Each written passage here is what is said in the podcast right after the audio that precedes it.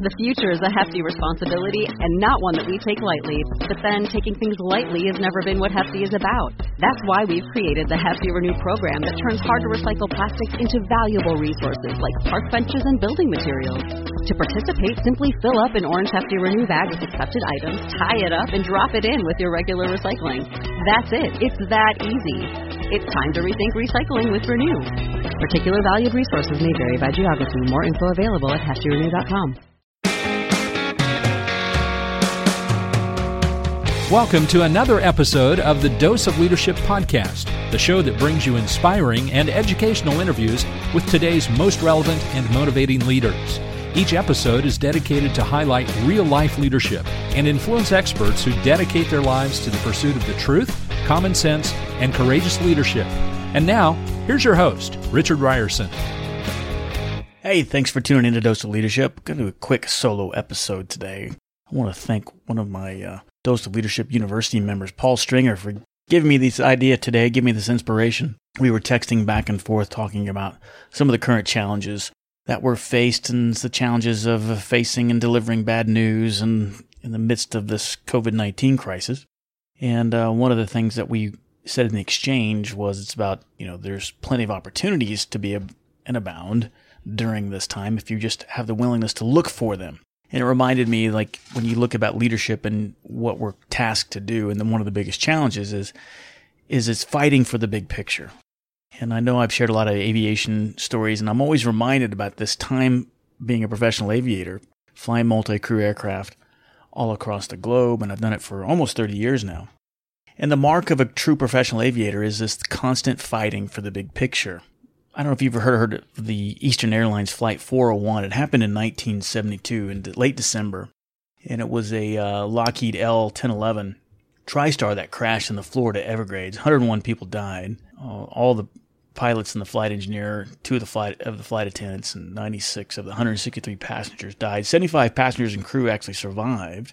But the crash occurred. It was it was it's such a tragic mistake. The, it, we studied this, and it really was the crash that really sparked the crew resource management kind of movement in the United States in aviation, because the crash happened while the entire cockpit crew was preoccupied with a burnt-out landing gear indicator light. A perfectly good airplane, flying airplane, and when they were coming in for, they were near the final phase of flight. They were in a downwind, getting ready to turn to final on a I L S instrument approach at night, and they were putting the landing gear down, and the nose gear indicator light, usually you have three sets of lights and they usually turn green, and when they're green they tell you that the landing gear is fully down and they're locked in position. And if you don't have a green light, well then you don't know if your landing gear is fully down and locked, and so that can cause um, obviously challenges and problems, and so you need time to go figure that out. Well, the problem was, and if you study this accident again, is that they spent, the entire crew was focused on this burnt out light bulb, this twenty-three cent light bulb. Everybody was focused on it. And they had four people in the cockpit with multiple years of experience. I mean, the captain had almost thirty thousand hours. The first officer had almost six thousand hours, fifty-eight hundred hours, I think. Flight engineer had, oh my gosh, fifteen thousand hours, I think. And then they had a maintenance guy sitting in the jump seat who was familiar with the L ten eleven. So he was uh, a viable addition up there as well. All of them were focused on this burnout light bulb. And what happened was the autopilot disengaged and then slowly started this slow descent. And it was night, so you couldn't really see out of the windows. You couldn't see, and it was over the Florida Everglades. So there wasn't any horizon or anything. So it was just, if you looked out the windows, it was kind of pitch black. But they were all focused, hyper-focused on this light bulb looking in the cockpit, and this autopilot inadvertently got kicked off somehow, and it started making this very shallow descent, about two hundred fifty feet per minute, something like that. And they were only, when they started this troubleshooting, they were only two thousand feet above the ground. And so in a matter of minutes, and when they realized it, they were just feet above the ground, and they said, what's going on here? And then they just flew, controlled crash into the Florida Everglades. And it's an interesting study in the kind of the human psyche and task management, micromanagement, delegating tasks, all of that kind of comes into play. But the point of that in telling that story is that it's so easy for us as leaders to get so sucked in to the current kind of task at hand. And just like this case, where that burnout light bulb, it really wasn't that big of a deal. And even if the landing gear wasn't down and locked, it's not a major emergency. You could have, there's multiple ways to get the gear down. And so they just needed to take the time, but everybody just got focused on that light bulb. And it reminds me as leaders, the challenges that we're faced, that it's easy for us to get sucked in, you know, to the day to day. You hear it time and time again, you know, don't want to be a micromanager. But as leaders, I think it's, it's your requirement to constantly be fighting for the big picture. It's easy to get caught in the small picture, right? And assuming that role when you get sucked into levels lower than you're required to, when you're, what, what are you doing? You're dispensing the efforts of those who should be doing the work. And much like that case in that example in that cockpit, when that was happening, and now if, if you, when we handle emergencies now and how we're taught and been trained over the past decades and how I came up through aviation, something happens like that, you know, an abnormal procedure, somebody says, my aircraft, whoever's flying says my aircraft. And what that does is it s- slows everything down and it reminds everybody that somebody's flying the plane. And that's an important distinction when you think about that. It's is letting everybody know, hey, I'm flying the plane. And the next thing that happens is the captain, whoever, and usually the captain will start to delegate duties within the cockpit. If I'm the first officer in the cap and I, something happens and I say it's my aircraft, he goes, Roger, it's your aircraft. Then he will usually take over all the troubleshooting and enlisting the crew to solve the problem. And if I'm sitting over there and it's my aircraft and I'm flying, my duties is to maintain the big picture and talk on the radio. And that's all I really do. Let the rest of the team handle the troubleshooting, but somebody's got to be flying the plane. And I know when you talk about in common sense, I mean, when you talk about it at this kind of speed, that makes common sense. But look at the example of Eastern Airlines, right? Everybody was trying to pull out a change a broken burnout light bulb. And so I guess what I'm saying is we're always fighting to stay out of the small picture. You got to fight for the big picture. So how do we do that? Well, the big picture demands your time. And that's the big thing that I hear everybody say, leaders say, I just don't have the time to focus on the big picture. And that's not an acceptable answer. You have to be focused on the macro when you're a leader. No matter what level of the organization you're at, at some point, macro means different things for different people depending on where you're in the organization, but it's still, you always got to be fighting for that larger perspective. And particularly when you're faced with a crisis situation or an abnormal situation, which is going to be frequent, that's the price that you pay for being in a leadership role. It's easy to get sucked in and solving the day-to-day tasks, particularly in crisis. When you're in crisis mode, you feel like you got to get down in the weeds and help everybody out, but you've got to fight that tendency. You got to always be the one that's asking yourself, okay, what are we trying to accomplish here? Because somebody has to be asking that question. What are we trying to accomplish? What are we doing? And the fact that you're doing that is kind of like that example I gave you in the in the aircraft situation where somebody says, it's my aircraft. Just letting everybody know, I'm flying the plane. I got this. Now you guys could go start figuring out how to solve that. And that's the role that I see as leaders that we need to be. We need to be the ones that are saying, okay, what are we trying to do here? What's our purpose? What are we trying to accomplish? What are we trying to deliver? How are we going to see this through successfully? Somebody has to be saying, essentially, my aircraft. And so don't buy into this, I just don't have the time to do it, because it's not your job to get down in the weeds and help solve the problem. So what what can we, what can we do? And I think there's four things that we can do to, to fight for the big picture. You know, in order for you as a leader to find those answers, find that time. Because when you listen to my other lessons about fighting for intent or, or pursuing a decentralized culture, what are you doing? You're asking those questions of what are we trying to do? What are we trying to accomplish? Right? That's the, that's the intent that you're trying to communicate, and fighting for, or trying to find the intent or communicate and define the, the intent to, to define that clarity is a huge part of fighting for the big picture. So there's other lessons. You can go find my other lessons, my other episodes where I talk about fighting for intent or pursuing what I call commander's intent.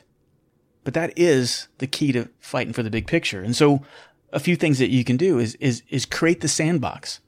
And that's really all about the intent.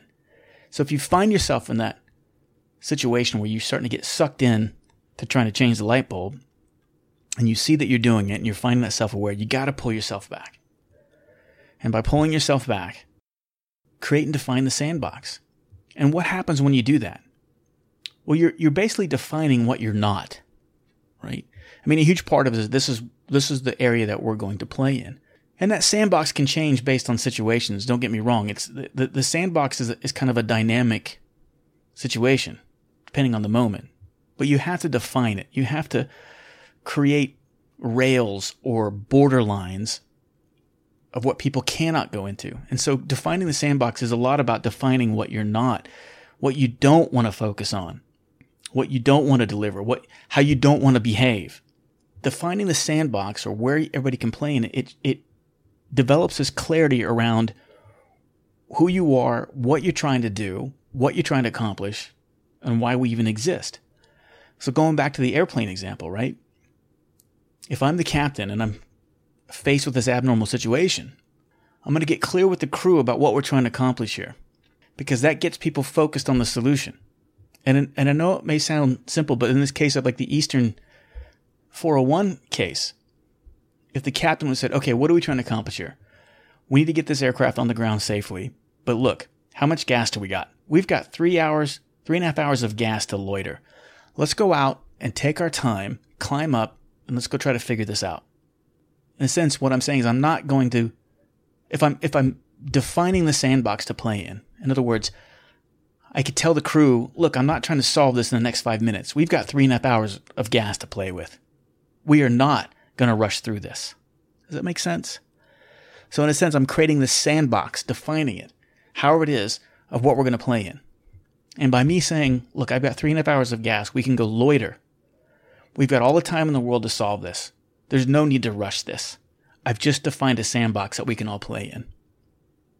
Does that make sense? And so what you do in the second thing is when you're defining that sandbox, then, you know, don't think about the tactics. Think about the strategy. It's tied into defining the sandbox. But what I mean is the big picture thinking means strategic thinking. And again, going back to that Eastern four oh one example, what was the captain doing? The captain was involved in the tactics. He was actually physically trying to pull out that light bulb with everybody else. He should have been thinking strategically. Okay, what do I got to do here? What? Okay, and start defining the roles. I'm going to fly the plane. I got the radios. You guys break out the book, figure this out, and let's figure out a way to make sure that this gear is down. And then let them loose. And he's focused on the strategic thing. I got to remember here, I got to get this plane safely on the ground. And I've got three and a half hours. He's thinking strategically. Does that make sense? So often as leaders, we get hung up on those tactical details, trying to pull out the light bulb.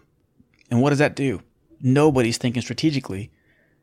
Everybody's thinking tactically because it makes sense. A burnout light bulb. Yeah, look, that's the problem. Let's, if we can just figure that out, we can go on with our way. But somebody has to be thinking strategically. The third thing that we can do to fight for the big picture is you got to listen to everybody. It is so critical. It's in line with the thinking strategically. But again, going back to that airplane example, if I'm the captain, I've painted the sandbox. I'm thinking big picture, strategically. What, am, what do I need to do? I need to get this plane on the ground. I've got three and a half hours to play with. I've painted the sandbox.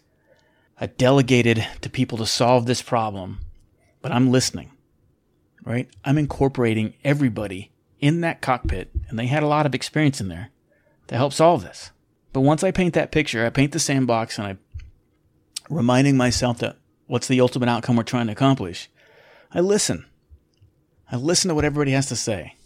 In the meantime, I'm talking on the radios, I'm flying the plane, but I'm not tactically involved in what they're doing. I'm not trying to pull light bulbs. I'm not opening up checklists or, you know, quick reference manuals or maintenance manuals or trying to figure it out. I'm letting them loose because they have the experience. And particularly in this case of Eastern four oh one, you got a maintenance guy in there. You've got t- thousands of hours of experience, years of experience. Everybody's trained the specific aircraft. But listen to what they're going and ask questions. Get everybody involved. Get the flight attendants involved. Get their perspective. What do we got going on? All of that helps everybody put it all into context. It identifies the gaps. It identifies the things that we didn't miss. And let's be honest, it changes the conversation. If I'm listening, everybody's not looking to me and responding to my positional authority.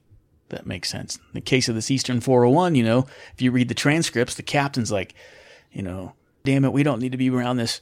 Focus on this freaking light bulb. You know, he's just, he's mad about the light bulb, and everybody wants to pacify the captain about this burnt out light bulb, right? And so his mindset was around the stupid light bulb. And the fourth thing we can do is like keep that eye on the future. And I know a lot of everything I'm saying is almost like a distinction without a difference if you think about it.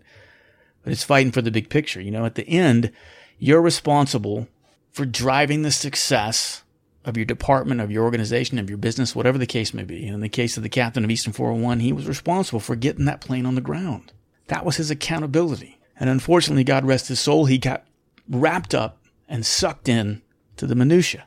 There's always has to be someone and something something worth move, moving towards. And that's why I love these aviation examples, because, yeah, I was moving towards getting all of the one hundred sixty-three passengers safe on the ground. That's what I'm trying to do here. And I do that in every situation. If I get find myself getting sucked into trying to pull out a burnt light bulb, whoa, whoa, whoa, whoa, pull myself back, pull myself back. What am we trying to do here? Everybody's getting excited. Everybody's all nervous. Everybody's all ramped up. Everybody's amped up. Everybody's stressed. What are we trying to accomplish here? And particularly now with COVID nineteen and everything and the uncertainty and the fear, there's a lot of unknowns. And that's the time when you find yourself stressed, delivering bad news, laying people off, not knowing if you're going to have a job in the future. Ask yourself, what are we trying to accomplish here? What does the future look like? And that's what leaders do. Because when you start looking that way, you start to go, oh, okay, this too shall pass. What does this look like on the other end? I'm not going to be reactive. I'm going to be proactive. And you start getting some clarity and some alignment of what the future could hold for you. And then that gives you power. That gives you fuel for innovation, for creativity. It gives you ideas. It allows you to empower people. Right? Now's the time to dig deep and start letting go of some things and getting with it. It's easy to feel caught up in the present, stuck in today. Oh my God, is it so easy? Unable to think about tomorrow. But being a leader is your obligation. It is your requirement to have the ability to look forward. That's why you have this position. That's why you're called a leader. You have to be able to look forward. And that vision demands a lot of faith, a lot of, you know, embracing uncertainty, embracing that fear. But that's what leaders do. They don't know how things are going to end up. They just know they're going to. And that is a mindset that you have to adopt. When you embrace that, you're focused on the future, and you can go back, you can rally the troops. They're the ones that's going to make it all possible. Don't feel like you have to get everything done. And going back to that Eastern four oh one example, sometimes people get wrapped up. You feel like you have to, because you, you because of that tremendous pressure that you feel that you want to solve this, it's easy to get sucked into and just change that light bulb. So to recap, fight for that big picture. Create that sandbox. Create those boundaries. And not only does that define what you can play in, it defines what you're not going to do. And that is the most important thing. We are not going to rush this. Here's the sandbox, guys. We got three and a half hours of fuel. We're going to climb up five thousand feet, put the autopilot on. I'm going to take care of the, I'm going to fly and I'm going to take care of all the radios. We're going to set up this nice rectangular pattern. We're going to take our time. You guys break out the book and try to figure this damn thing out. All right. Meanwhile, I got this. This is my aircraft. You guys take care of it. Now everybody knows what we're not going to do. We're not going to rush this. We've got all the time in the world. Defining the sandbox. And then you, once you defined it, make sure you're thinking strategically. What are we trying to do here? I'm trying to land this plane safely. I'm not worried about time. I'm worried about the safety of the one hundred sixty-three. I'm not worried about my crew rest. I'm not worried about the schedules. I'm not worried about getting in late. I don't care about any of that. I'm not, we're trying, we're trying to solve this and get everybody big picture, safe and sound. And I'm going to listen. I'm going to listen to my crew. I'm going to listen to everybody around me. What do they have to say? Meanwhile, I'm still still I'm flying the plane, keeping the big picture, setting the strategy, listening to what they're doing. And then I'm focused on the future. Looking ahead, particularly in the crisis, it's easy to get sucked in to what's going on, caught up in the present, don't know what to do, stuck in today, and unable to think toward tomorrow. Well, I'm sorry, but you have to fight that, because that is why you get paid the big bucks. That's why you get to wear cool little shirt that says manager on your over your left breast. That is your obligation. If you want to succeed, if you're going to be in it for the long haul, you must focus on the big picture. And clarity and alignment around that big picture comes through your disciplined and consistent behavior. It's a requirement. So don't take the time or don't take the, the bait saying that you don't have the time to do it. You have to make the time. That's what you're required to do. It's kind of like I was thinking about when I'm teaching my kids how to drive, and I got my youngest, she's, she'll be sixteen in December, and she's I'm teaching her to drive. I can tell her when she's not focused. She's she's just looking over the, the hood at the street, you know. And I'm like, look as far as you can.